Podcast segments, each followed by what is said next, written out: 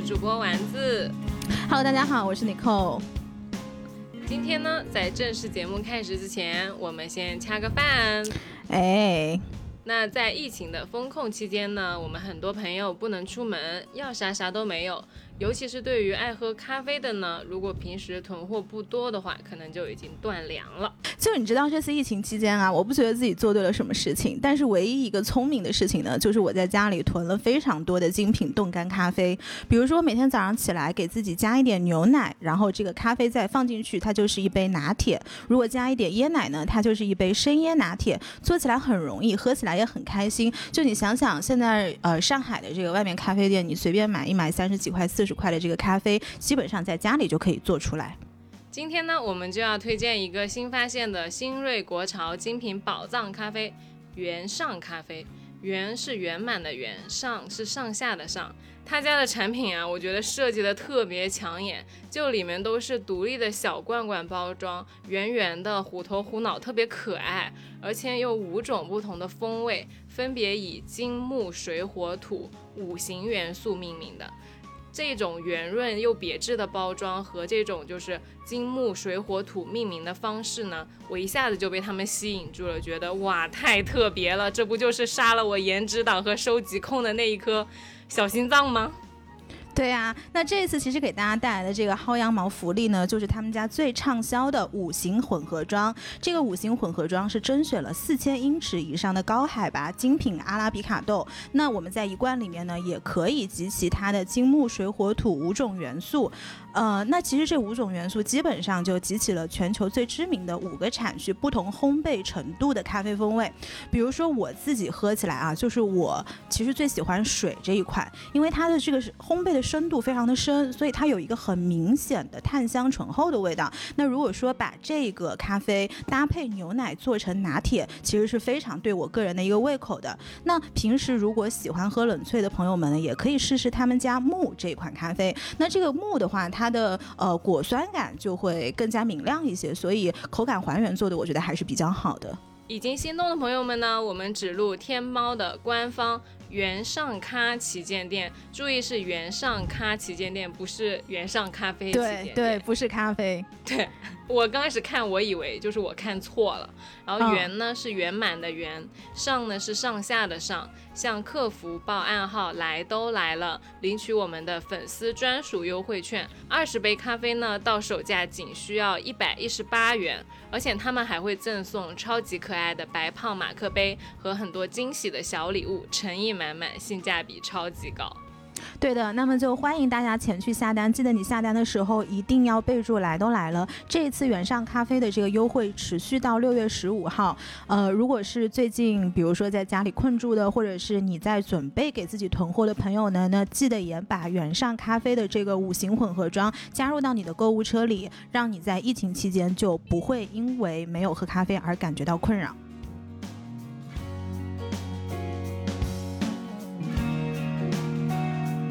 最近啊，我朋友问了我一个问题，我就特别想拿出来跟尼寇讨论。嗯是，就我朋友说呢，说他和他的搭档在做一个小红书的号，嗯然后呢，他就突然有一天问我说：“丸子，呃，如果你跟尼寇说好了要录节目，但是有一个人没有动力或者说没有呃灵感的话，这个事儿要怎么推动下去？”嗯然后呢，我就想了一下，就我我能理解他问我是什么意思，就不是那种说，呃，像我们我跟尼寇两个人平时做节目是实在每两个人聊了四五个小时，然后聊不出来内容，或者说年底了状态特别差，我们才呃跟不出来，或者是没有时间啊啥的。但是他问的是，呃，可能是没有特殊的情况，日常可能比较难跟的时候，就比如说我不想跟，或者是我今天就是感觉，哎呀，我不想做这件事儿，就这种拖延和好像有什么东西在拽着你的感觉。嗯嗯，就这个，我不会在做播客的时候有，但我经常运动的时候有。就我不爱运动，所以我有的时候脑子跟我说，我今天要运动一下，然后到了晚上就啊算了，明天再来吧。就是嗯这这种我特别能理解。是，然后昨天丸子跟我讲了这个东西之后，我就我第一个下意识的反应，我是说，你朋友是不是对这事儿其实？没有兴趣，就是他不是真正的有兴趣，你要去做这个事情，就像运动对于你来说一样，呃，你也不是真正想做，而只是一个很功利的目的，对吧？比如说你想要呃健身，你想要变得健康，你想要体态好，身体状况变得好，你因为这种功利的目的你去做了，但实际上你也是没有兴趣的，就是，所以我就我就问他，我就说。哎，你觉得这个是不是跟兴趣有关系？然后我们今天就打算来讨论一下关于兴趣的这个话题。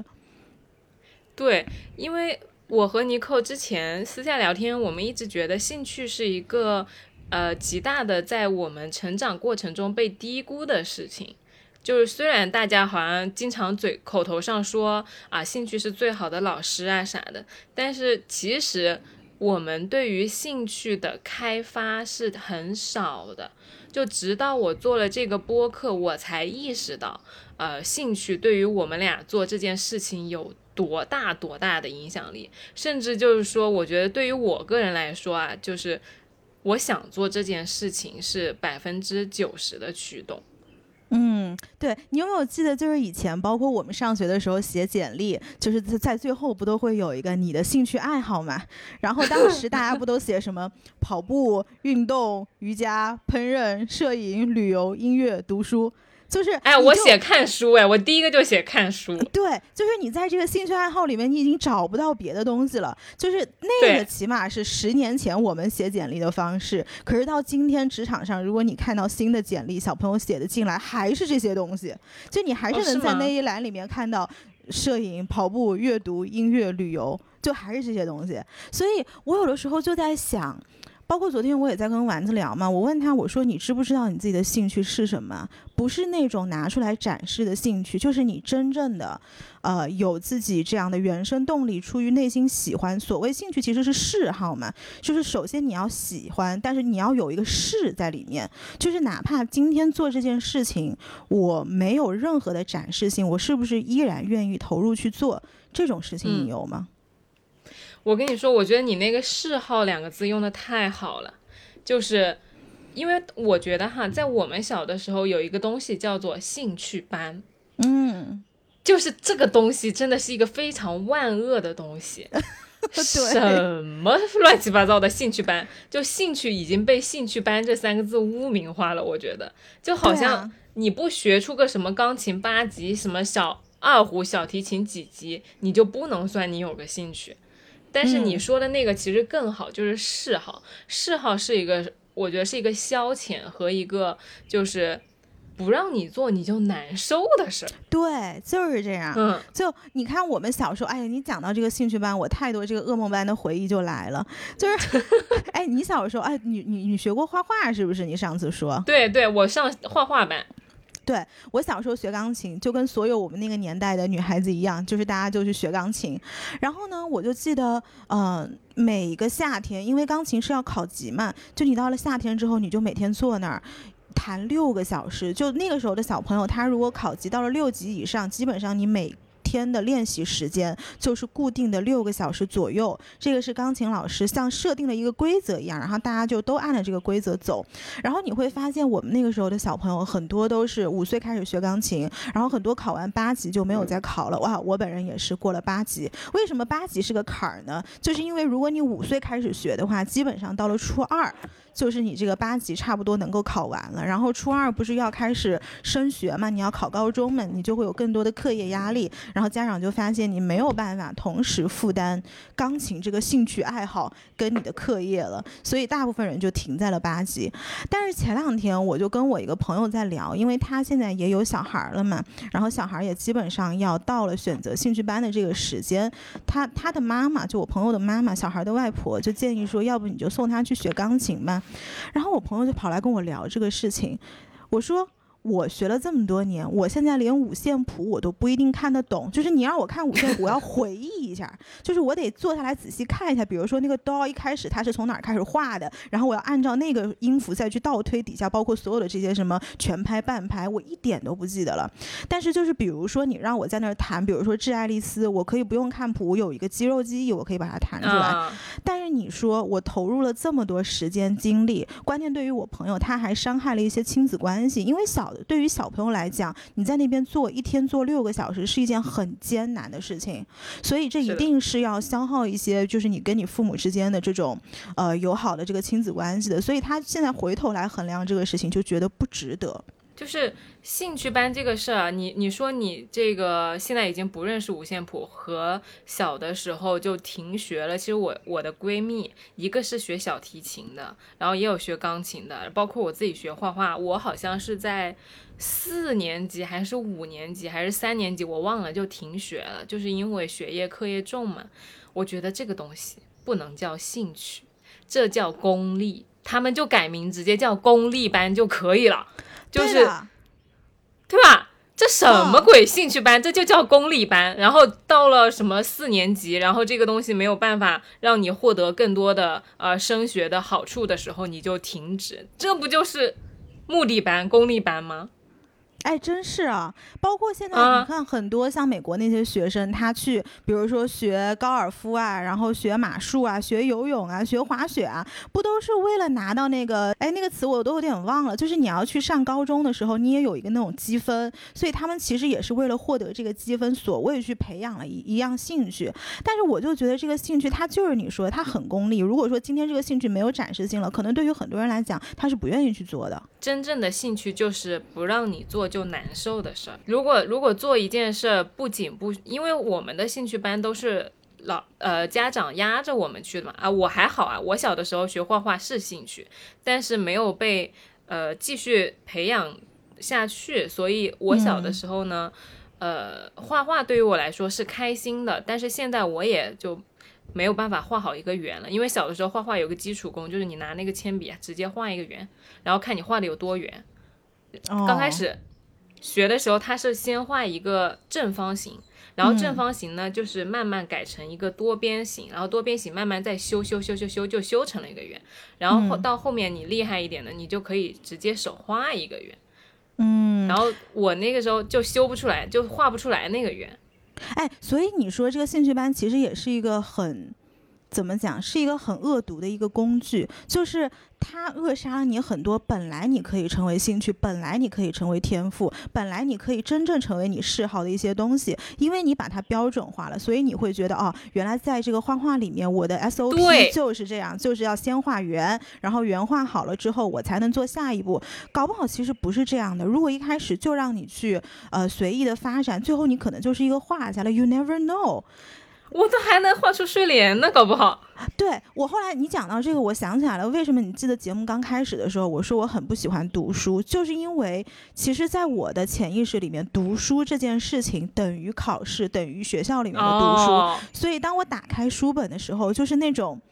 很让人可怕的那个感觉就来了，而且我以前很纠结，就是大家以看书的姿势是什么？就是有的人是坐在书房里，这样就是坐在椅子上看书嘛，然后有的人是躺在那边看书。就是你总觉得我我从来，比如说我看闲书，我从来没有就是像坐在书房这样低头这样看书过，因为我觉得这个姿势就是上学的姿势，就是考试的姿势，那会。那那会让我把所有的这个呃有趣的部分，就是看呃读书有趣的部分，全都扼杀掉了。我以前就跟你说，学画画是有标准 SOP 的。我去画室学画画，和我私下自个儿画画是完全两个画风。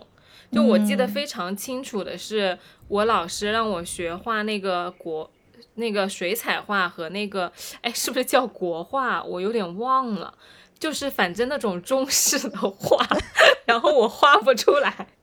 那个特别噩梦。就是因为我当时有一点底子，所以我在画室里面被分级到了高级班，就是四五年级的班。但其实我那个时候可能是一两年级，所以四五年级他们有很多课程是呃我没有学过的，然后老师走过来就统一上课，就画一个。黄鹂还是个鸟，然后老师画的特别简单，然后我点点点我就不会，然后到后来所有的人都走了，就我一个人留下来了，在那就我又不敢说我不会，然后我也不想哭，但憋特别难受，然后老师就拿着我的手。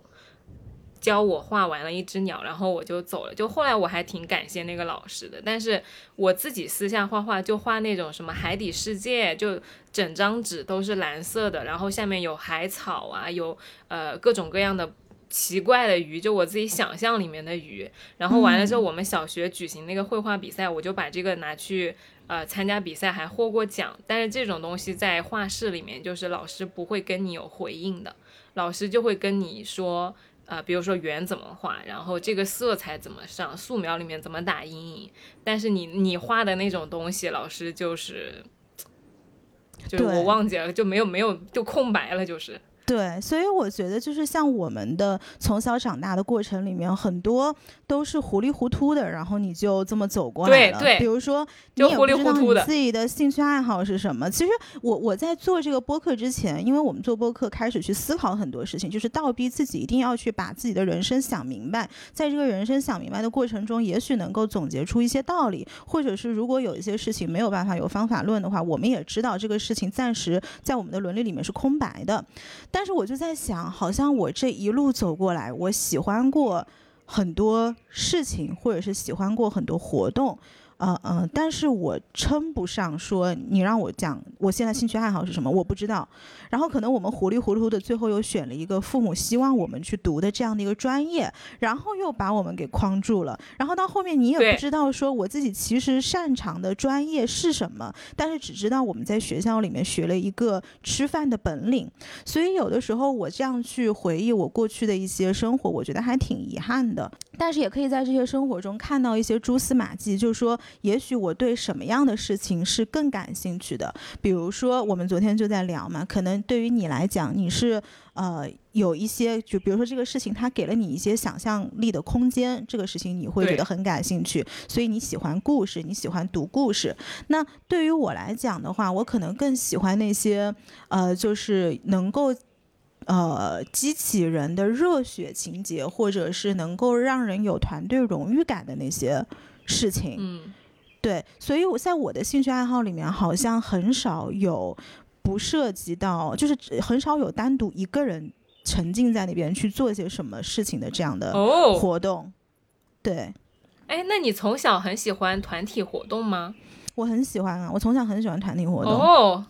对，就是我其实从小是一个挺挺开朗的一个小孩儿。哦。我好惊讶呀！你为什么很惊讶？哎，其实我现在的兴趣也是都是团体的呀。你看我哪个东西是我自己自己个儿在那儿没有呀？对对对，对。但是我惊讶的点是因为我小的时候是班长，就我小学是五年班长，初中也是被老师选定过班长的，但是我就特别不喜欢组织我们班人活动。就老师选我当班长，是因为我看出来了。现在现在来都来了的活动，只要我不组织，他就没活动。对，就是我。其实你你这个启发到我了，就是我其实当了很久的，就是班干部和组织者的，但是我就对于组织活动这一项，就是嗯嗯，never 让我有兴趣过。就我就是喜欢一个人沉在书里边和电影里边。我觉得如果我旁边有好多人，我觉得好吵啊。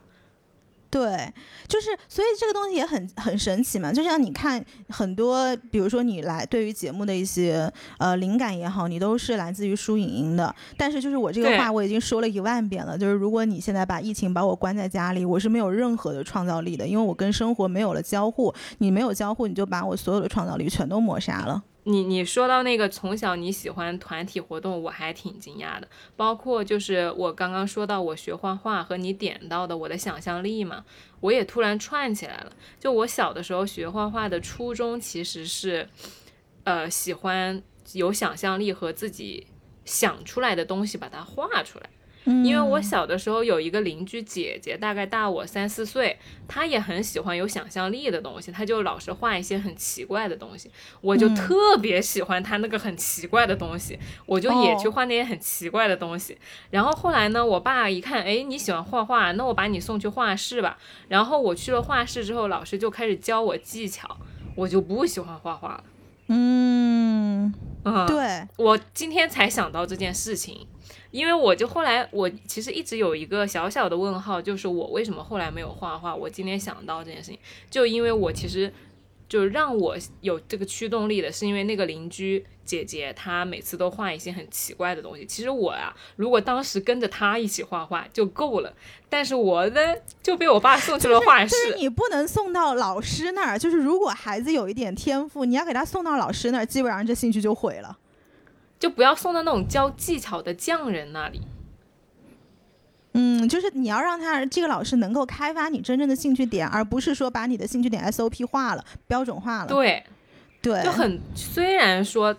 那个因材施教是一个很古老的教学方法，但其实很少有人能达到嘛。那我后来不爱画画画了，其实就是印证了我喜欢想象力和那种。开放式的东西，包括我现在，你开头节目开头不是问，就是我的兴趣点是什么嘛？就是你不是说你不知道你的兴趣点是啥？我当时就很想回应你的一个点是，不仅是简历，大家介绍自己喜欢什么，就有一段时间我特别喜欢去交友，就是呃有点像那种呃单身男女的那种交友，去认识新人嘛。然后我就发现很多人在介绍自己的那个。热场环节就特别喜欢说，我喜欢看书和听音乐。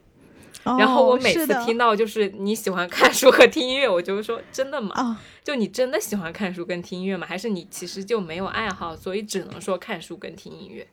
对，是的，是的，哎，也有可能。而且我觉得人的爱好，它不是说我今天喜欢看书，我这一辈子都喜欢看书，它也可以是流动的，不一定是要一以贯之的。就像之前我们讲到的关于三分钟热度的这个话题嘛，我觉得很多会让你成为嗜好的这个这个项目，它可能不一定是长期的，也有可能是暂时的。就它这个点燃你的，呃。应该怎么说？就是千万不要让也许可以成为你兴趣或者是天赋的这一点点原始的好奇心，只停留在想象的层面。不要老觉得自己非去学个班啊什么的，你才叫一个兴趣。嗜好嘛，就是打发时间的呀，就是浪费光阴的呀，就是你爽就是嗜好啊。对啊，你别人问我嗜好，我都特别想说，我以前的嗜好是蹦迪，但是说出来别人老觉得我老不正经。但是这个东西你怎么就不能说是兴趣嘛？你怎么就不能说是兴趣，对吧？你的确是他这个东西，哪怕今天我不具有展示性，没有人知道，没有人跟我去，我一个人去舞池里跳舞，我也能够觉得非常开心。或者是比如说我我的嗜好啊，昨天我们不是聊到嘛，就是其实我的嗜好之一是搞钱，就是很多人讲到搞钱搞钱，就我们不要讲搞钱这么难听啊。可能是投资，可能是，呃，就是你自己金钱上的一些规划。但是很多人他喜欢的是钱，而不是去赚的那个动作。搞钱的这个过程。对。但是你知道，最让我开心的其实是赚钱的这个过程，而最后赚来了多少钱，它可能当然也重要。但是这个钱进到我的钱包里的时候，其实我不会有这么大的波澜。但是那个把钱从别人那儿挖到我这儿来的这个过程，我会觉得特别的开心。这个点真的是我跟大家说啊，就是你喜不喜欢赚钱这件事情是，真的很有很大区别的。就我看到，直到我看到尼寇之后，我才知道什么叫做真的喜欢赚钱。因为对照我自己，我就不喜欢那个赚钱的过程。就是相对于就是尼寇的这个热情、这个嗜好来说，可能啊，看书和看故事是我的嗜好，就是。呃，我刚刚想到一个点是，嗯，我们其实兴趣很少被鼓励，嗯，就是如果你不是一项技能，你都不大好意思说出口。就比如说你说那个蹦迪，你不好意思说你会蹦迪吧？在我做节目和做金庸之前，我也从来不会跟别人说我的爱好是读金庸，因为我觉得这不是一个拿得出手的特长。对对。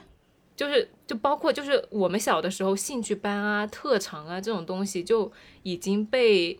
目的化了，以至于我觉得，那我看金庸这个事儿也不是个什么，好像能跟你去，哎，就是好像很有展示性的一个，对对对，所以我都不会跟别人讲这件事情的。嗯，直到我做完之后，我被大家极大的正反馈和鼓励了，我才知道，哦，原来这是我的爱好。是的，就这都不知道。对，就是有的时候，比如说我我。嗯，想要去鼓励你做什么事情的时候，我都想用的一个比方是，你去做这件事情有没有让你读金庸来的这么点燃你？如果这件事情有，你一定会找到一个方法去做的。如果是你没有那么喜欢，可能我是要推着你做，可能是要送到你面前，但是这个东西不一定是你自己出于原生的一个动力。所以这就回到说，呃，为什么你那个朋友他的小红书可能没有办法跟下去？我觉得就是缺乏一个这样的。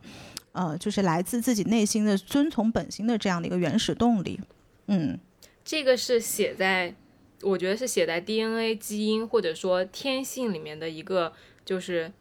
触发了你的那个热情点的东西，就是我我们昨天不在说嘛，你的兴趣探索的这个目的可能不在于说你探索是不是喜欢这件事情，而是要发掘你自己的基因里面到底有一些什么样的 tag 是你暂时不知道的，而你在以后带着这些 tag 可以去做很多很多多彩的事情，你也知道怎么去发挥这些 tag 的优势，嗯。没错，就尼寇刚刚，比如尼寇一直在说啊，他喜欢很多事儿，然后有很多的这段时间的爱好，那段时间爱好。其实尼寇你喜欢的，比如说滑雪呀，或者说飞盘呐，户外运动，都可以被总结成你的一个就是触发你的那个兴趣点的东西，可能是比如说有热血的，然后开放的，有活力的这种东西，可能都会吸引你。它只是换了一个皮。但是他的那个点还是你，你只要一旦发现这件事情，呃，那个点的话，那其实我们就可以推，比如说哦，这件事情尼克可能会喜欢，我可以拿去跟他说。就比如说我们在飞盘火起来之前，就大家都不知道，没有体验过飞盘的时候，如果我看到飞盘，我可能就会跟尼克说，哦，这个东西尼克会喜欢。包括我前几天给那个尼克发了一个，哎，黑什么？哎，那个谁呀？那个那个那个导演。就你喜欢的那个，我说那个过得毫无章法，晚年跟老婆离婚的那个北野武，北野武，北野武。对对对对，啊，就是因为我大概知道你扣触发你扣的那个点是，比如说热血呀，或者说叛逆野呀什么的。叛逆，对。哎对，然后我看到北野武的那个视频的时候，我说哦，这个东西绝对是尼寇喜欢的东西，我就发给他了。果然，他跟我说他很喜欢北野武。对我非常喜欢北野武，包括他读的很多东呃写的很多东西，其实我也都读过。虽然我这个人吧，就是看书我是不太会拿到台面上来说的，然后又说看的东西也比较奇怪，就是我也会觉得可能我看的一些东西就是奇怪的知识点也上不了台面，就不拿出来给大家分享了。但是有的时候丸子发给我一些东西的时候，我就会觉得哦，这个东西好激动啊，我特别喜欢。对，包括最近我在研究就是脏话的历史嘛，就是下次如果有节目的话，也可以拿出来给大家讲讲看。就是有一些奇怪的，或者是呃非常有新意的东西，他们可能会成触发我这个基因里面的 tag，然后成为我的这段时间的兴趣爱好。嗯，对，就是触发到你那个基因里的兴奋点的时候，其实就才是。不让你做难受，或者说不给你钱你也愿意做。比如说我们之前讲的那一期，呃，泰坦尼克号的故事，就是我们之前不是有一期叫做，呃，赢得这张船票是我此生最幸运的事情嘛？就那个其实是我当时看完节目之后就觉得说我一定要把这个故事讲出来，不，你要不让我讲我就难受，就到这种程度啊，所以。不管怎么样，就那期没有广告，但是我就会觉得说，我一定要把它讲出来。然后我还翻了卡梅隆的，就是其他的纪录片，然后他怎么研究那个船沉下去的。然后后来还有中国人六人的纪录片，这所有的东西都是我自己非常想去看，你不让我知道我就难受的东西。对，但是明显在那期大家就可以听出我基本上是一个状况外的程度。就是后来不是有很多那个评论嘛，就有人说怎么你扣会连这个东西都没有看过？我跟你说我是看过的，但就是因为他没有办法触发我基因里面的任何东西，所以他看过了就像一个人从路上走过一样，他没有办法，他留不下来任何东西，你知道吗？然后最后我结尾的时候不是说哦，such a beautiful story 嘛？然后后来有一个听友特别有意思，他私信我，他就说你那个 what a beautiful story 的那个语气就是 yeah whatever。哈哈哈哈哈哈对，就是有很多听友没有听出来，但是我当时肯定也是听出来的。但，确实，就你会发现，就是 trigger，就是触发到我们每一个人不同基因。有没有触到真的天差地别？真的天差地别。然后就是我想到以前我跟我的呃室友去学过一阵子高尔夫，我可以跟大家分享一下这个经历。就是那一次我才知道什么叫做。有兴趣什么叫做没兴趣？就是我们以前去学高尔夫是为什么呢？是因为那个夏天我们正好有一些这个闲暇的时间，然后大家都知道在国外其实比较无聊嘛，就你总会要去找一些新鲜的事情让你过得比较开心吧。然后我们当时就报了一个这样的高尔夫课程，因为夏天其实很晒，你要下场的话，教练就会建议你早一点到场地。我们当时的课程是八点钟的，但是因为我们住的比较远，他那个打打球的地方在稍微乡下，就是。稍微郊区一点的地方，所以我们开车要开四十五分钟左右才能到那边。呃，所以我们基本上七点不到就要起来，然后就开始洗漱一下，吃点早餐，往那边开车。就每次我跟我室友去上这个课，第一节课是最兴奋的时候，因为你不什么都不知道，你不知道 what to expect，你也不知道这个打球整个东西它是个什么样的流程，然后你总觉得哦，我好像要学一个高级运动了，这是第一天会让你兴奋的那个点。然后等到后面。等到教练开始教你握杆，然后教你站姿，叫你挥球，你会发现那个球一开始打也打不出去，好不容易打出去了嘛，他一开始也没有办法 hit 到你那个中心点的时候，你整个人就非常沮丧。其实我觉得这个兴趣是当你真正遇到困难的时候，你是不是还能够有一腔热情去？征服这个困难，可能这个也是分呃，就是呃，怎么说，就是区别这个东西是不是你兴趣点的一个标准吧。然后当时跟我们 share 这个课程的有一个小男孩，大概多大？可能十岁左右吧。然后是一个外国小男孩，白人。然后他爸爸每次就开着那个敞篷小跑车，然后带他来上那个课，嗯。我们跟他 share 一个教练，但是每天早上他来的时候，整个人就是神采奕奕，我俩就是熊猫眼，就压根就跟没睡醒一样。然后到后面就成了，哎呦，今天又要去上那个鬼课了，远的要死，然后又晒，然后涂好防晒霜。但是每次那个小朋友来的时候，他就会跟我们说，上次老师教了这个动作，他觉得应该怎么做可能会更适合他。然后我就说，那你是怎么发现这个动作做一点点改良会更适合你呢？他说，因为在他们家，他买了一个那种模拟。高尔夫球的这个小小场地吧，类似于在他自己 house 的那个，呃。园子里面把它搭了一个这种模拟器，然后每次回去就开始去练这个发球，去发球啊，或者是摆姿势的这个动作，就是每天他来都神采奕奕，然后对比我俩就是真的整个人就非常的沮丧。然后到后面我就跟我室友说，我说这个高尔夫啊可能不能再学了，就是我俩吧其实也不是真的喜欢这个事情。然后到后面因为课程没有上完嘛，结果后来是老天推了我们一把，是因为后来我出车祸了，就伤到了腰，就伤到腰，其实。你高尔夫那个转身的动作你是扭不过去的，所以后来我赶紧跟老师说，我说我说哦不能上了不能上，I had a car accident。然后后来我说 不上了不上了再也不上了。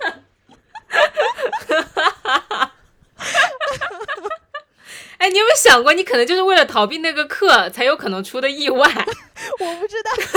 反正当时每当时一直，而且当时那个课是每周要上个三天还是几天？就是我觉得那段时间那个 summer 简直是太难受，而且那个课它其实也不便宜，所以你也不能说你。交了钱你不去吧？但这就是属于兴趣开发失败的一个案例。就有的时候可能别人都在做，你就会发现这事儿你试试真的是做不了。但是有一些事情可能是别人都没有做，但是你做一做，你会发现哇，原来对这个事情我是真的非常非常喜欢。哎，你说到这个，让我想起来你之前去冲浪。就我们还有一期节目是六十五期，叫做《生生命穿越苏醒的渴望，朝波光粼粼的方向奔跑》。就这一期，就是尼寇在那激情四射的讲他去哪儿啊？海南，嗯，后海村，海南啊，后海村去冲浪，就讲的特别的令人向往。当时他也跟我讲了很多，就是呃，冲浪的时候，比如说你那个膝盖呀，会就是伤到受伤，或者是。对，然后什么什么全身晒的脱皮呀啥的，我当时其实是不能理解的。我说 Oh my god，就怎么可能？我不，你让我多晒点太阳，我都要疯掉了。你让我在那么大的太阳底下晒脱皮，就不可能的。但我当时其实就保留了一个疑问，就是为什么，就是有这么多的呃伤害和看起来的困难，但是尼寇还是就是要冲过去玩这个东西，我其实是不能理解的当时。但是我今天我是可以理解的，就是这个东西真的就是有的时候它触到了你那个兴趣点之后，其他的东西根本不重要。对，所以这就是说到兴趣，你没有必要从众。这是一个，我觉得还是要忠于自己的内心嘛。它具不具有展示性？它是不是能够拿上台面的？今天哪怕你把蹦迪也也好当做兴趣，或者是怎么随便你想要怎么样的兴趣，就是只要是你自己愿意的，只要是能够成为你自己嗜好、合理合法的，我觉得它都是有存在的意义的。哪怕你说我的兴趣就是搞钱，搞钱说出来其实也没有什么好听的。我感觉我的兴趣说出来都不太好听，就是你的兴趣都是可以写在简历上的，我的兴趣我也不能写。我喜欢搞钱，我喜欢蹦迪。我喜欢地下文化，就你也没有办法写嘛，对吧？哦，就是 by the way，就是朋友们，关于蹦迪，我们也出过一期节目，叫做《世界蹦迪地图》，也是尼寇给大家详细的介绍了一下他在全球蹦迪的经验。但是其实那一期我是录的非常。就是非常难受的，所以后来当你说你的那个就是泰坦尼克号那一期你录完是有点遗憾了，你一说我就懂了，因为对我来说那个遗憾点就是蹦迪这一期，就是蹦迪这一期它如果可以讲的非常非常的欢脱，但就是因为它不是你的兴趣点，所以在节目里面这是非常鲜明的，就是你的答话就跟我在。泰坦尼克号里面的应答是一样的，对你来说这也是一个人走过去了，耶，我对对。对对，所以这就变成了是我们两个兴趣点的冲突，然后最后有一些节目他就是做不出来。不是，但我跟你说，你那期蹦迪的节目其实是有影响到我的，但是不是说我就想蹦迪，而是我听到了你你对于蹦迪的那个热情，就是我听完之后，其实我挺舒服的。就是是那种开阔的感觉，但是我确实就是你别说让我蹦迪了，我就是靠近那个有蹦迪音乐的那个，对我就啊，我受不了，因为我本身耳鸣，就生理不适。嗯，对对，但这个说回来啊，就是我我你说到你这个就是冲浪啊啥的，我也承接刚刚尼寇说的那一段，是说有一些。呃，爱好不具有展示性，也不需要跟大众去从众，我觉得特别重要。因为我个人在做播客之前，我也尝试了很多爱好，而且我会责备我自己，为什么大家喜欢的东西我不喜欢。比如说你喜欢的，呃，甚至是蹦迪，我有一阵，因为我活到现在，我都没有蹦过迪。我之前我就怀疑我自个儿，我说啊，这是不是一个就是。哎，都市丽人白领的一个缺陷就是你不会蹦迪，然后呢，我也不会就是一些很火的那种呃运动，比如说之前什么攀岩呀、飞盘啊之类的，就我都不大参与嘛。但我不是排斥啊，我只是没有触及到我那个点的。我，但是我有的时候会想去体验，但是我会觉得说，为什么大家好像看起来都很热衷于这些运动，好时尚，然后好能，呃，看起来啊逼格也挺高的，为什么我都不喜欢呢？因为你没兴趣啊，因为你没兴趣。你看你说的所有的这些好的事情，都是它具有展示性的功利的目的。但其实你说你很向往，但是你没有去，就表示这个事情你没兴趣。你今天要是向往金庸里的一段东西，你就会打。开书来看，对我原来不能就是没有想明白这件事情，我就觉得说我我不喜欢这些东西，然后我不会，好像就是我能力不行，或者说是我的一个没就没跟上趟的，对对，就那种感觉，我就感觉我就错过了什么东西。然后，但是我现在觉得说，其实你不喜欢这件事情，就是可以理直气壮一点，你不需要去怀疑你自己。你扣不喜欢看书也。我不需要怀疑我自己，说，哎，那我怎么没看书？他就是，我就不喜欢啊，就这么简单，就可以大声的说出来你自己喜欢什么，和大声的说出来我就是不喜欢什么。因为之前在，比如说小红书那种，就经常，呃，小红书是很具有展示性的嘛，就他会给你拍很多，呃，个人生活啊什么的。我以前经常看到，我觉得，哎，这个为什么我不会？哎，这个为什么我不会？但是我现在就是。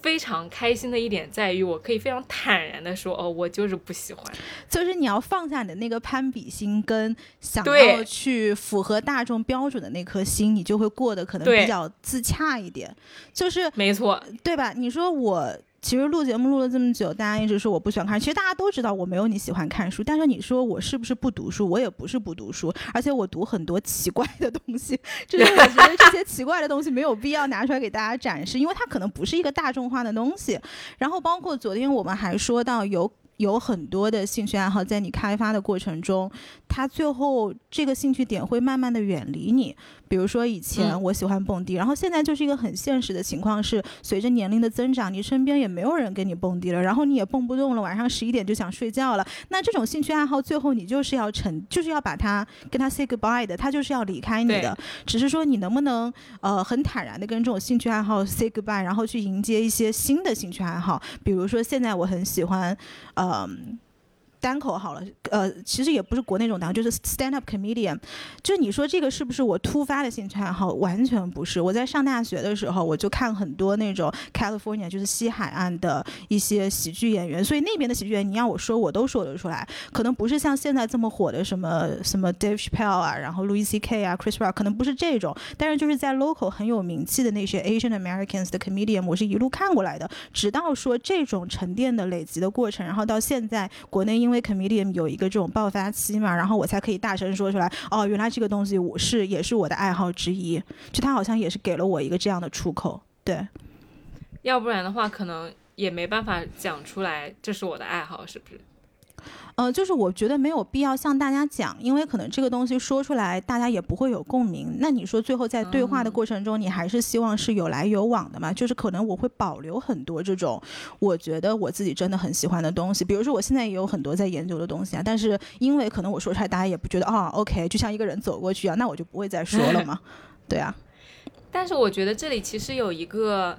你其实不知道大家能不能跟你有共鸣的点。就金庸系列就是一个很典型的例子。就我在讲之前，我跟你是一样的，我觉得金庸，我喜欢读金庸这件事儿也不太拿得上台面，或者说，呃，是一个很通用的技能啊啥的，所以我也很长一段时间不跟人家说。但是我一旦说出来之后，发现。这么多人喜欢听，就你不喜欢金庸，但你会被我喜欢金庸那个热情感染。对对，就其实这个热情，我觉得是非常感染人的。就是现在那天我录《泰坦尼克号》的时候，我就在想，哎，这还不如讲金庸呢。就金庸，我现在听听，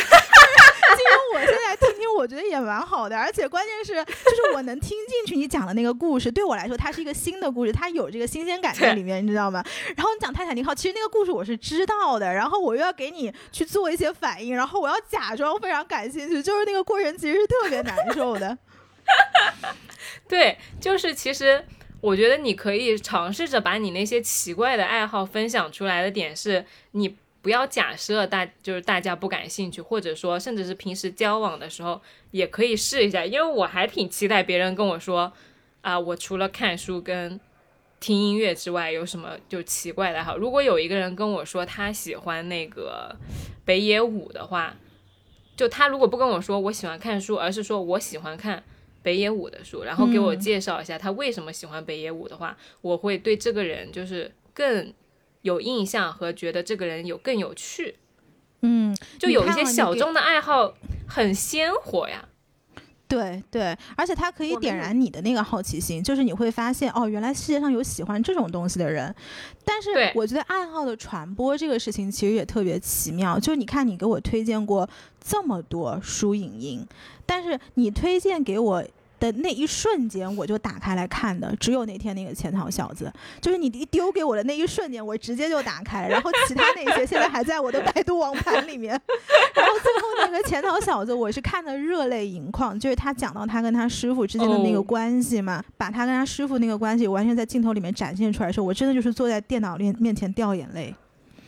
嗯，哦，我跟你说，我那天跟我室友两个在家里面。投在了那个客厅里面，就是我们家有一个传统习惯，就是我跟我室友两个晚上吃完饭之后，像看电影院一样，我们有个家庭电影院，所以我们是把那部电影直接投在屏幕上看的，因为我对它期待还挺高的。结果看完之后，我跟我室友两个特别无聊，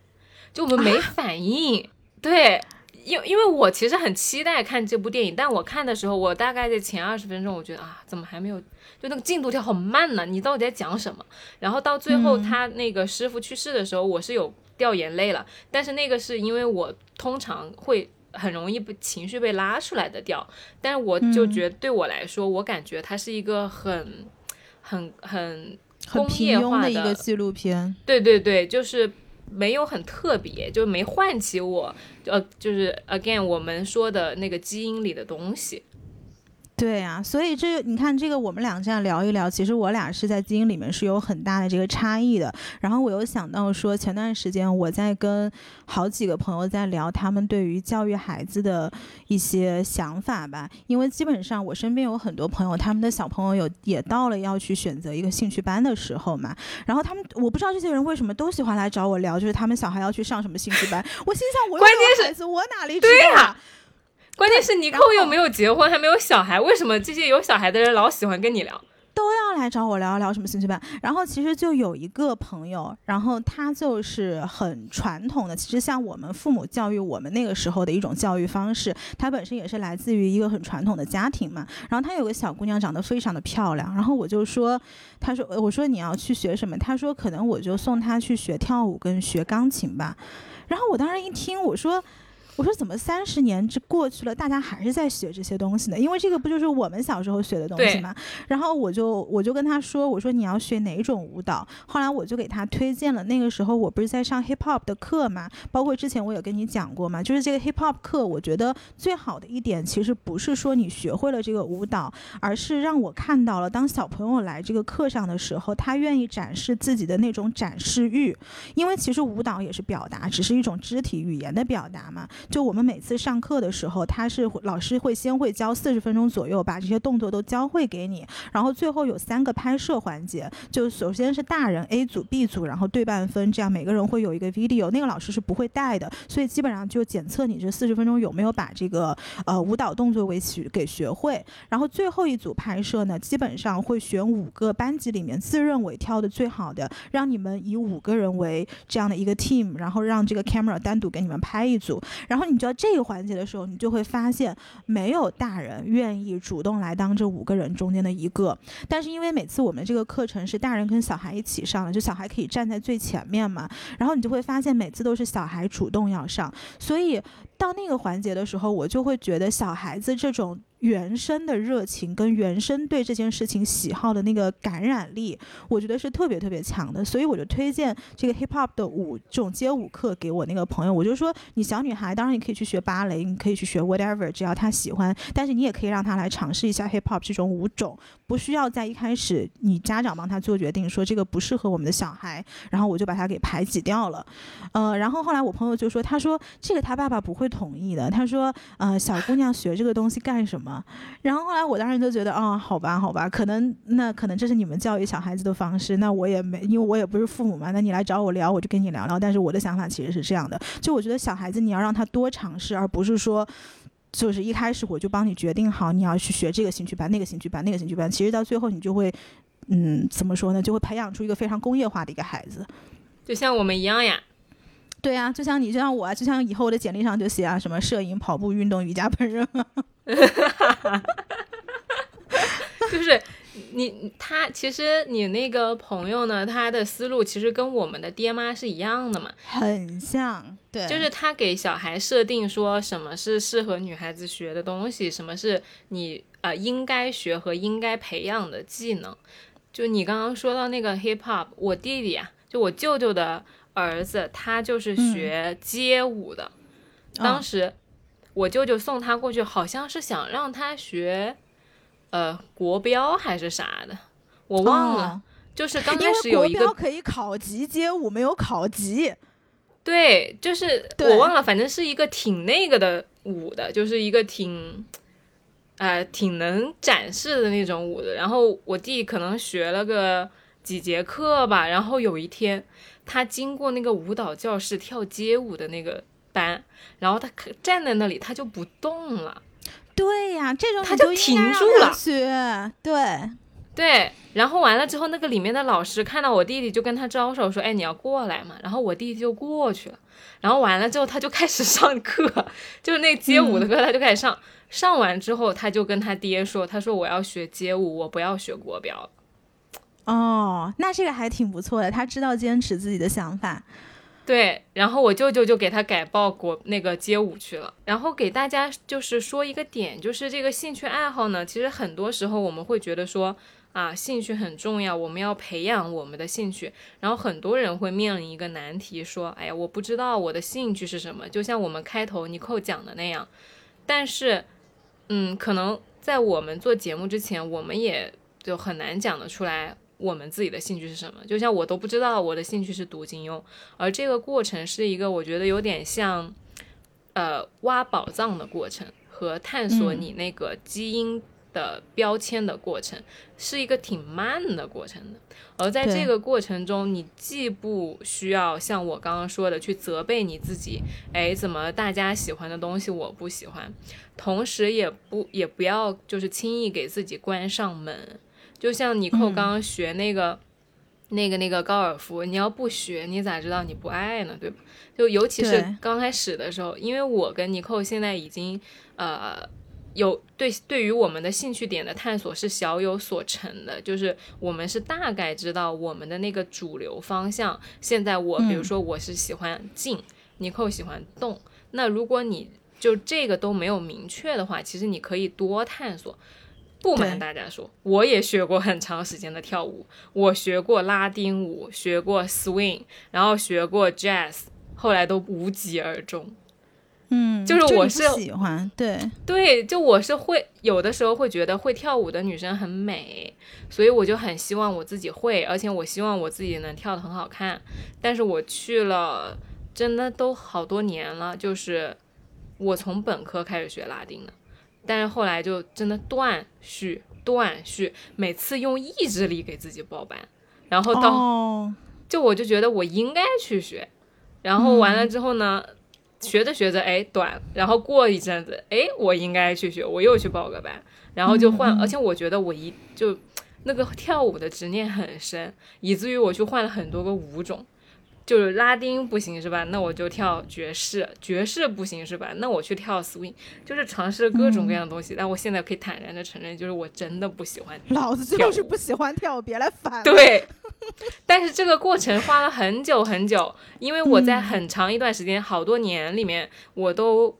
不不敢确定我是不是真的不喜欢跳舞，而且我也就是不不清楚我到底就是那个方向在哪里。所以这个过程其实不要。不要一走上来就说，我就是不喜欢这个东西。因为我跟你说，我在很小的时候，我爸很喜欢运动。他现他是一个现在有腹肌的男人，他会不容易。这个年这把年纪了，对不起啊，叔叔。对，没事，他不大听播客的。他是有腹肌的，就是他冬天会去冬泳的，然后平时会去很就是各种各样奇怪的运动，什么骑单车啊，然后什么。嗯，改良过的排球还是啥的，就是各种。嗯，但是他很小的时候，他把我当男孩子培养，他会要求我去吊那个单杠，你知道吗？就做那个引体向上。哎哎，那个东西小的时候，我是组织大家一起玩的。但是我玩的不是这个引体向上，就是你知道小孩，你可以把两个腿这样勾在那个地方，你可以倒立倒过来。嗯，你见过你们班的小孩玩这个吗？我见过，我见过。九十度这样吊在上面，而且我可以就是吊着做各种动作。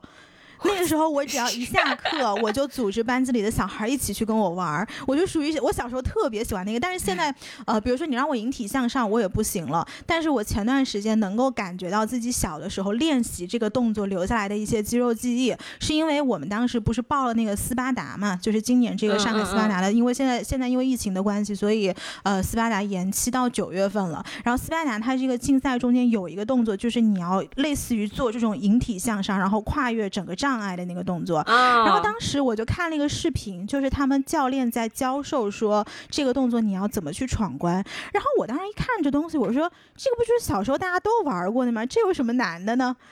所以，所以我就觉得，其实你小时候真的喜欢什么，其实你也你哪怕过了二十年，过了三十年，你一看东西还是会有一种熟悉感在里边。是的，是的，很小的时候，其实你有那个怎么说呢？好像就是直觉。因为我小的时候，我爸特别希望我运体育好，他带我单人哦，因为他直接我不是下下课那种，他是我我放假的时候，我爸就会把我带到我们小区的那个操场和运动的区域去让我吊单杠。就我爸就是致力于哄骗我去做各种各样的运动，包括带我去游泳。就我很小的时候就会游泳了，都是因为我爸带的。但是，但是这个东西就是让我想起来，我在很小的时候其实就是探索过很多，但是直觉是不喜欢，但我依然就是没有放弃运动这个选项。我前几天在。包括可能就前天我在跟我室友一起跳刘刘畊宏，就是我这么不喜欢运动的一个人，我还是有的时候哎，就是间歇性要尝试一下，因为我总觉得这个世界上一定有一个运动是我这种懒人会喜欢的，就我孜孜不倦的想要知道那是个什么。嗯，所以你喜欢刘畊宏吗？搞不好你不喜欢运动这个大分类，但是你喜欢运动大分类里面刘畊宏跳的这个舞蹈，这也算是一种。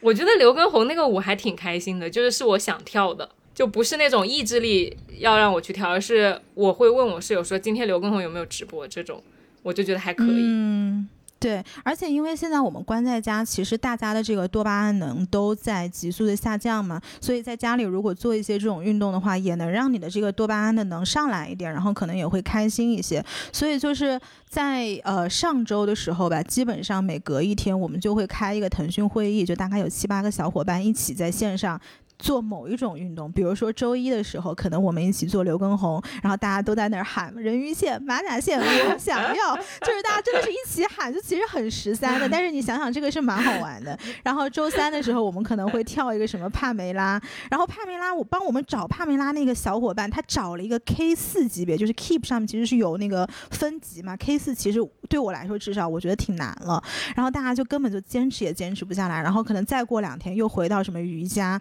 嗯。嗯，所以就是我觉得现在这个时候，大家在家里做些运动，应应该也会过得比较开心一些吧。哎，你记得前两天我们直播的时候，当时不是有一个听友跑上来问嘛？他就说，因为现在很多的这个公司，它都是属于一个关暂时关闭的一个状态，所以对于有一些人来说，他的收入是急剧下降的。因为可能像我们两个是比较稳定嘛，但是有一些人他是呃，就是你做多少拿多少的这样的一个工作属性，然后。然后他也会觉得有一点困扰，就说现在应该怎么办？就其实我当时呃一个即时的反应，就是我觉得今年可能的确不是赚钱的一年。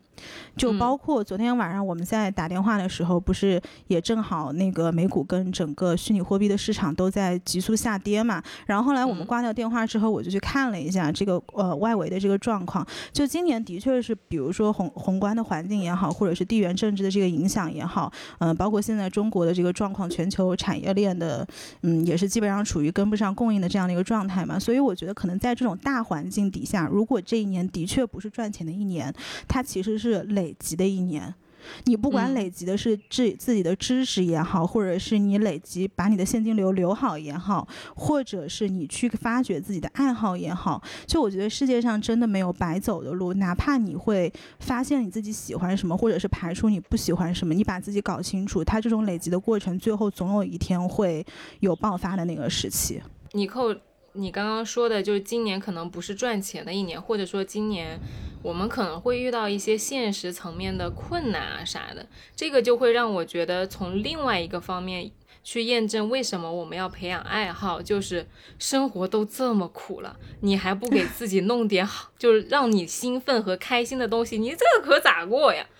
对对是的，而且就是我最近会觉得，嗯，我们不都是有一种说法叫做“你多一种语言就多一种文化”嘛？其实对我来讲，我觉得这句话应该是你多一种身份，你就多一种人生。比如说，我们有自己的主业，我们有自己的工作，但是与此同时，我们有播客，然后可能在这个同时，我们还会有很多的兴趣爱好。其实每两项叠加，它是会出一些复利的，而这个复利是什么？它是可以被你利用，最后利滚利成为一个更好的东西的。当然是。可能这么讲起来有点功利啊，但是你去想一想整个逻辑，其实为什么你要发觉自己这个人他不是一个扁平的，你要发现自己更多立体的延展出来的一面，其实对于每个人来说是非常非常重要的。包括以后可能大家有了小朋友，在你教育孩子的过程当中，你也会发现，你所有这些把自己想明白的过程，你用到小孩身上的时候，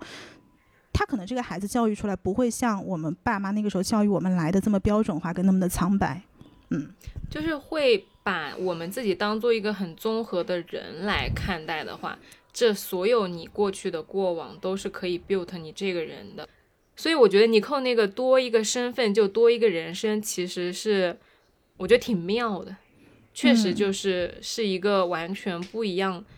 发现自己的体验的感觉。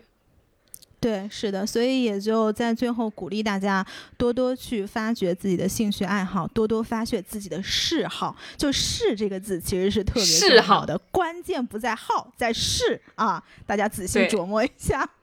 和自己的另一种人生。